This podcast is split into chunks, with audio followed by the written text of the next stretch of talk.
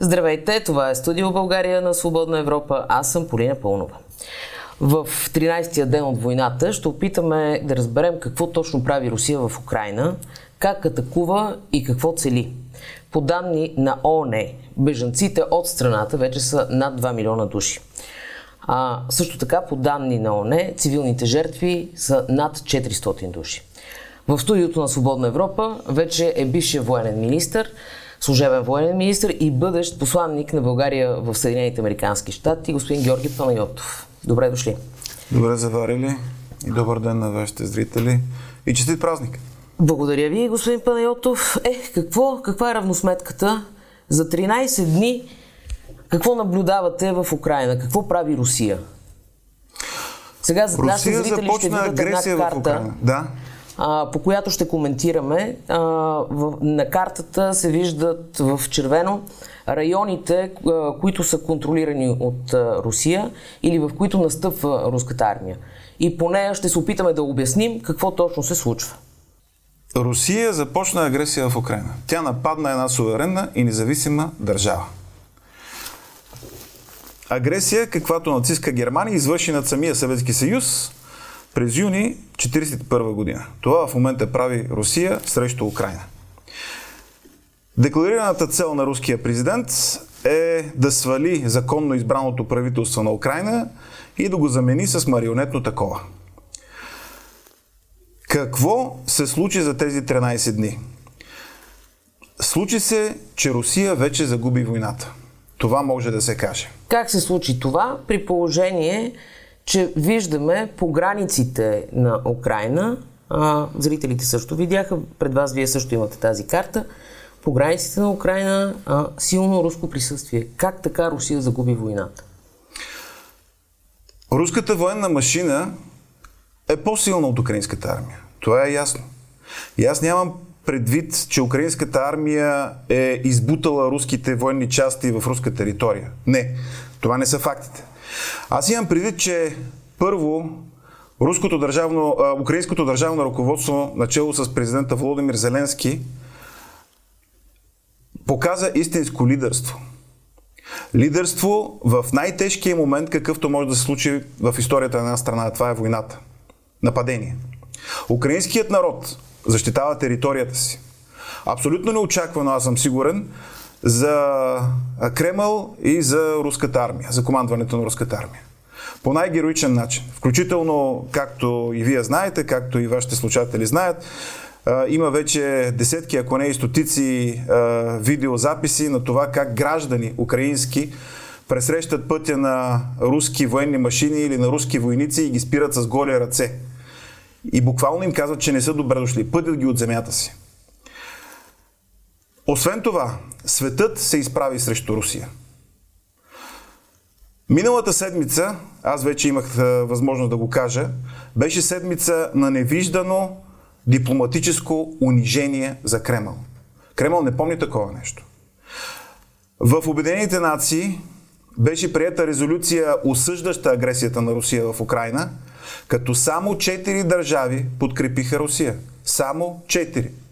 Дори Китай и бившите съветски републики, централно-азиатските и Армения, не застанаха на страната не на дадаха подкрепа на Русия. Сега да ви върна само, че към военните действия, за да обясните какво имате предвид под а, това, че Путин загуби войната.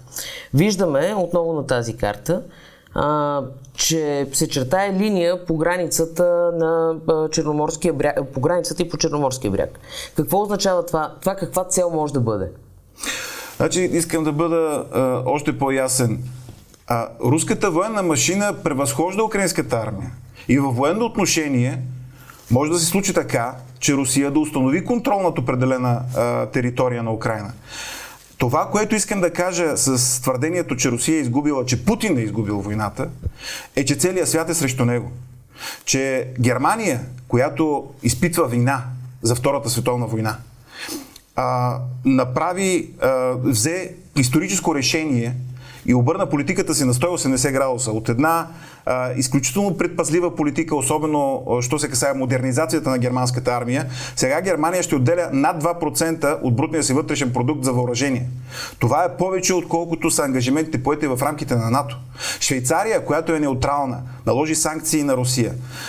Финландия и Швеция, които са традиционно неутрални държави, Финландия е граничеща с Русия, участват в заседанията на НАТО и координират действията си с НАТО. Това имам предвид потвърдението, че Путин изгуби войната. А от действията, които виждаме по Черно море, има ли заплаха за България и за Румъния? Към момента аз не мисля, че има такава заплаха. А, през цялото време обаче стои въпросът докъде иска да стигне Путин. Докъде иска да стигне Путин? Който иска да възстанови Съветския съюз. На практика той това иска. Той го заяви много отдавна, че разпада на Съветския съюз е най-голямата геополитическа катастрофа на 20 век. За него това е поражение, това е унижение, загубата на Съветския съюз. Тогава Той в момента какви, иска да си го върне. Какви биха били тогава следващите му стъпки? Ами лошия сценарий е да продължи и да прегази Молдова. Това е лошия сценарий. Още по-лошия сценарий е да... да не се спре и до там. Е след като прегази Молдова, на къде отива? Ами има други държави. Европа, Европа идва там. Румъния, като виждам по тая карта. То, след, след това е България. След това е България. Тоест, а, все пак може да се смята, че заплаха за Румъния и за България има. Вижте какво, когато има а, военни действия на няколко стотин километра от нашата граница на практика, и когато в Черно море а, доминира изключително и само а, руския военен флот, в момента в Черно море няма нито един а, натовски кораб, с изключение на корабите на а, черноморските държави, т.е. Турция, България и Румъния. Други натовски кораби в Черно море в момента няма. А, на борда на руските подводници, които са в Черно море, има ракети, такива каквито бяха изстреляни срещу Украина, със среден обсик на действие, т.е. 5000 км. От тази гледна точка, въпреки твърденията на някои посолства в София, че България ще стане цел, ако не се държи прилично, искам да кажа, че България от години е цел на руския черноморски флот. Добре, като казвате това, че България от години е цел, да. ние какво можем да направим, за да се защитим най-адекватно? Ние трябва да стоиме там, където сме. Тоест в НАТО, в Европейския съюз, да бъдем солидарни, да бъдем единни с нашите съюзници и заедно да предприемаме с тях мерки, така че да защитим нашата териториална цялост. Военна а, помощ от България за Украина би ли засилила нашите позиции в тази посока? Военна помощ от натовски страни за Украина се предоставя. България до момента, поне доколкото на мен ми е известно, не го е направила. Дали да го направи или да не го направи е решение на правителството и аз не искам да му влияя в това отношение.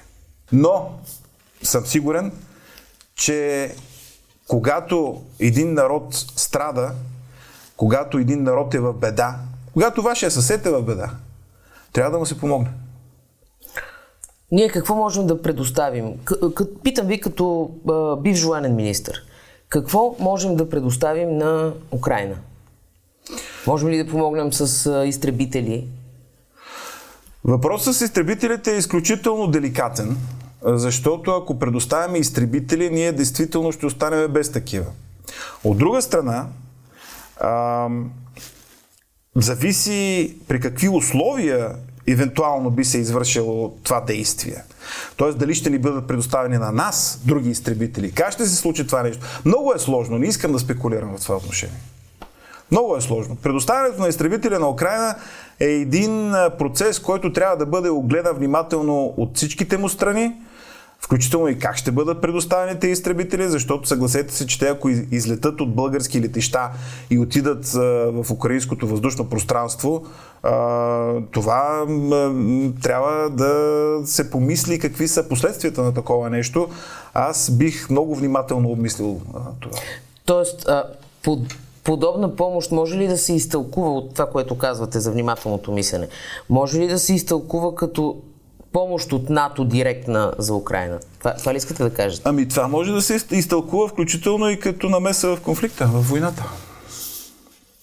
Сега, като казвате войната, да се върнем отново в... А... Сега, ако тия изтребители, примерно от Полша, защото в момента с Полша се водат а, преговори, и аз а, попадам на информации, че а, един от, една от опциите, която се разглежда, е изтребителите да бъдат натоварени на камиони. И с камиони да бъдат вкарани в Украина. Тоест да не излетат от летеща, да бъдат вкарани в камиони. И това Тоест, като да бъде внос. Да. Като внос, да. Добре, връщаме се отново към, към военните действия в Украина.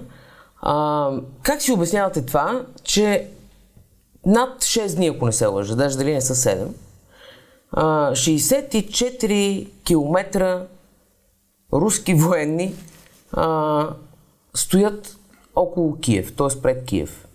Защо няма атак? Как си го обяснявате? Много обяснения могат да се дадат. А, това е факт. Колоната е там, повече от 60 км военна колона, тя е там и не мърда. Защо не мърда? Сега само мога да предполагам. Може да няма гориво, може да няма логистика, може да има логистични недомислия там. А, може просто да е някаква изчаквателна тактика на да, да, руския генерален штаб. Не знам. Не знам каква е причината, но а, едно е ясно. А, руската военна машина, отново за трети път го казвам, превъзхожда украинската армия. И тя бавно пълзи към Киев бавно пълзи към Киев и когато обгради Киев, какво ще се случи?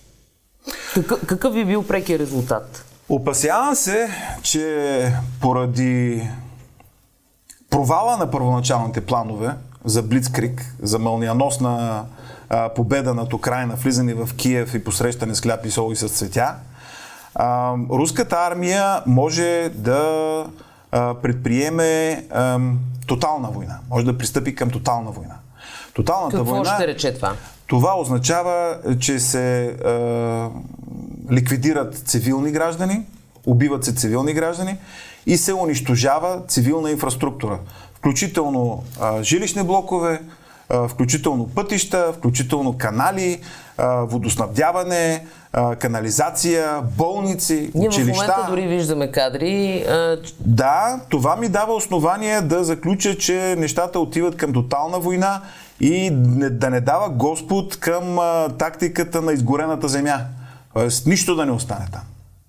А защо в момента, ако не е тази тактика в момента избрана, т.е. вие твърдите, че вероятно тя предстои, защо в момента се атакуват цивилни градове, цивилни граждани? Отговорите на този въпрос са два. Първо, руската армия не е известна с а, прецизни атаки и с прецизни военни действия. Тя не разполага с толкова богат арсенал от прецизни въоръжения и прецизни оръжия. А, информациите са, че прецизните им оръжия, крилатите ракети са на привършване. Или ако не са на привършване, буквално попаднах на информация, че останали 200 броя. 200 крилати ракети, които са сравнително точни оръжия. А, какво, каква е опцията, когато ти свършат точното оръжие? Използва всичко останало, което не е точно, а което просто разрушава, убива наред, а, се е смърт и ужас навсякъде. Това е. А какво се използва в момента в, в Украина? Как, как, какви оръжия ползва руската армия? Значи прави впечатление, че не се използва масова авиация. И какво значи Въпреки, това? че има информация, че днес над Киев са свалени а, два руски самолета. Един е с а, парашутисти, с десанчици. А, Ами това означава, че е, Русия в един момент може да реши да пусне изтребители, не дай се Боже, бомбардировачи и да стане това, което аз споменах, тактиката на изгорената земя. Всичко да се унищожи, всичко да не остане нищо, да не остане тухла върху тухла, да не остане жив човек, живо животно да не остане. Всичко да бъде унищожено и изгорено. Кога според вас, ако Путин реши да прибягва до това, първо, какво би го провокирало? И второ, кога би се случило? Неуспеха на альтернативните му действия би го провокирало. И пак казвам факта, че нито украинското правителство, нито украинския народ му се подчиняват. Той иска да подчини Украина. Обаче Украина не се подчинява. Това го дразни. Това не му дава мира, че Украина не му се подчинява. Защото руските и съветските ръководители те са свикнали да им те са свикнали да подчинение, да им се подчиняват.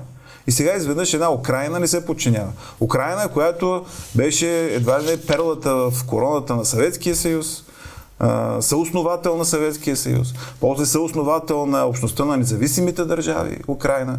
Тази страна в един момент реши да развива по-близки отношения не с Русия, както като Русия смята за задължително това нещо. Путин го смята за задължително, по-точно, не Русия. А, Украина да е близка до Русия. Украина реши да бъде по-близка до Запада. Защо? Ами защото обществено-економическия модел на Русия не е много привлекателен. Защо не е привлекателен? Ами там няма свобода на първо място. Там няма свобода. Те имат огромни пространства, огромни природни ресурси, енергоносители, нефт, газ, ефтини и така нататък, но няма свобода. От друга страна, технологично и економически Русия изостава, не просто изостава значително, тя е на 11-то място като големина на економиката, но тая економика се крепи единствено и само не на технологии, тя се крепи на а, природни ресурси. Какво искам да кажа? Искам да кажа, че а, руски компютри ние не ползваме, руски автомобили ние не купуваме, руски дрехи също не купуваме, руски машини също не купуваме. Ние какво купуваме? Ние купуваме природни ресурси и а, някои държави купуват руско оръжие. Това предлага оръжие и ресурси. Споменавайки всичко, което не, не купуваме от Русия, да? А, а, ме навежда на мисълта какво купува Русия от Запада. Тя консумира всички тези стоки. При, при санкциите, при наложените много големи санкции, а, това нещо как може да се отрази пряко и може ли да се отрази пряко на руската армия? На руската армия а, ще се отрази а, спадащият морал. Защото руската армия е изпратена там, както вече можем да кажем със сигурност, повечето от момчетата, от военнослужителите не са знаели къде отиват. Не са знаели защо отиват. Не са знаели, че започва война. Те не са били информирани. И изведнъж се изправят пред украинци, които са, говорят руски язик, които са християни и те трябва да стрелят срещу тях. Ами това не е много силен мотив. И твърденията за денацификация, т.е. слага се паралел между Украина и нацистска Германия, а, а, това е чиста пропаганда. Значи първо президента Володимир Зеленски е евреин. Етнически евреин. Е как може да е неонацист един еврей? А, няма смисъл да припомням историята. От друга страна искам да кажа и нещо друго. В украинското законодателство антисемитизмът е инкриминирано престъпление. Тоест твърденията, че там има неонацисти, а, да ги преведеме на нормалния, вече цивилизования език е, че там има ръководство и народ, които не се подчиняват на Русия. Това е. Извършва ли Русия в, момент, в момента военни престъпления в Украина? Как могат да се докажат? Има, има ли данни вече за такива? Има искане към Международния наказателен съд в Хага да започне разследване дали Русия извършва военни престъпления в Украина с водените от нея военни действия и с използваните от нея оръжейни системи. Когато свърши това разследване, тогава ще мога и аз да кажа има ли или няма. Има подозрения, че е извършила военни престъпления и със сигурност е, има ударени е, жилищни блокове, квартали, е, има убити цивилни граждани, както вие споменахте. И искам да внеса едно отношение за тези 400 и няколко. Това са документираните случаи. Ние не знаеме колко недокументирани все още има. На 400 и няколко цивилни граждани убити. Ако не се лъжа, става въпроси за около 30 на деца също така загинали. А, информацията за големите загуби на руската армия. Вие няколко пъти, няколко пъти казахте, че Русия не е очаквала такъв отпор от Украина. Категорично. А, този отпор само на патриотизъм ли се дължи? на, на подкрепа с техника ли, на, на какво се дължи този отпор и, на, и това, че всъщност Русия губи много войници. Ние имаме данни за сега от а, украинска страна, които а, не се потвърждават от руската.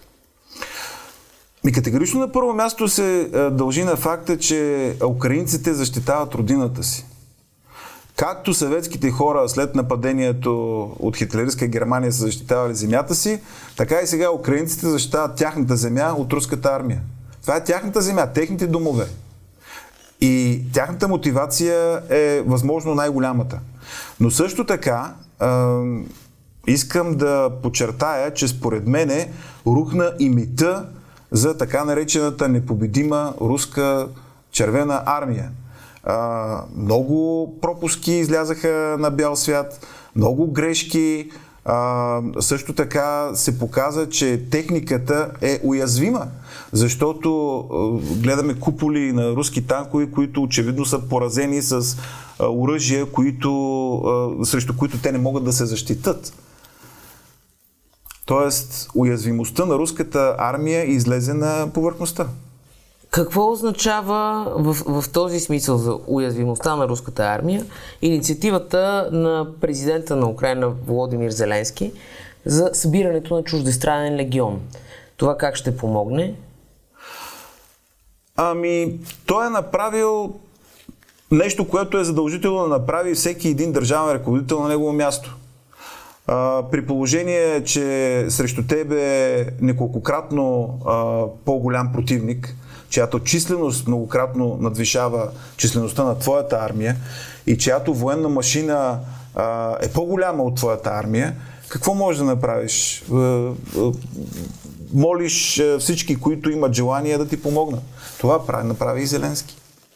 Покани чуждестранни бойци, които имат желание, които а, доброволно да отидат да се бият за независимостта на Украина. Какво би било победа за Русия в тази война?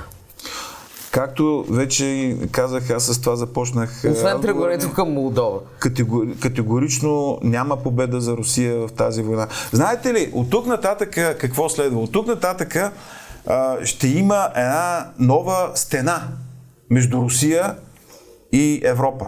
Защото тук си говориме за различни цивилизации. Тук си говориме за различни принципи. А, от западната страна е свободата, индивидуалната свобода, включително демокрацията и върховенството на закона. От другата страна имаме а, желание да, бъде, да, да се сее смърт и ужас. Ами ние не можем да го приемем това нещо, затова ще се отделиме с една стена и аз се притеснявам, че ще започне милитаризация и от двете страни, предполагам. Тоест, НАТО ще започне ускорено да се въоръжава, както реши Германия да прави. И тя няма да е единствена. Финландците поръчаха а, пето из, а, поколение изтребителя F-35, мисля, че около 70 броя. Мирната а, неутрална Финландия поръча 70 броя F-35. F-35 е самолет пето поколение, една ескадрила от който е способна да унищожи критичната инфраструктура на, структура на една държава. Тоест това е много сериозно оръжие. Това означава ли, че се върви към реален военен конфликт между НАТО от една страна и Русия от друга? Ами силно се надявам, че не се върви. Силно се надявам на, на, на разум. Силно се надявам все пак дори и в Кремъл да мислят а, а, практично. Защото, както се пее в една песен на Стинки, руснаците обичат децата си. Ние не искаме война, особено пък малка България. Това за нас ще бъде ужасно. Надявам се, има три сценария на развитието на ситуацията от тук на Какви сте? Най-вероятният сценарий, за съжаление, е Путин да продължи с същите действия, с които а, а, борави в момента. Тоест да отцепва региони малко по малко от Украина, т.е. да ги окупира. Въпреки, че беше а, заявено, декларирано, ние няма да окупираме Украина, това на практика ще бъдат едни окупирани територии, където ще бъде руската армия. Те са окупирани, защото хората там не ги искат, които, които ще останат. А, и малко по малко ще ги отцепва. Uh, какво ще става с Западна Украина? За сега има удари срещу Западна Украина, но много по-малко, отколкото в Източна Украина. Което не означава, че ще продължи да е по същия начин. Зависи какви са му плановете на Путин, зависи uh, какви са му сметките. Аз не знам какви са. Та това е първият най-вероятен uh, вариант, т.е. да продължи агресията. Вторият вариант, вторият вариант е да се седне на масата на преговорите. Но до момента вече трети кръг преговори имаме между украинската и руската страна.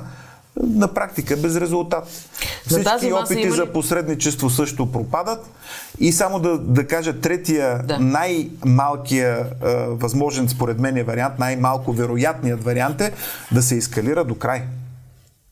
Да не дава Господ. Да се ескалира до Тоест край. Тоест реален военен конфликт Тоест, all-in, както се казва в Между покера. НАТО и. Не от страна, от страна на Путин, т.е. Да, да хвърли всичко, което има там и да заплаши с натискане на копчета и така нататък.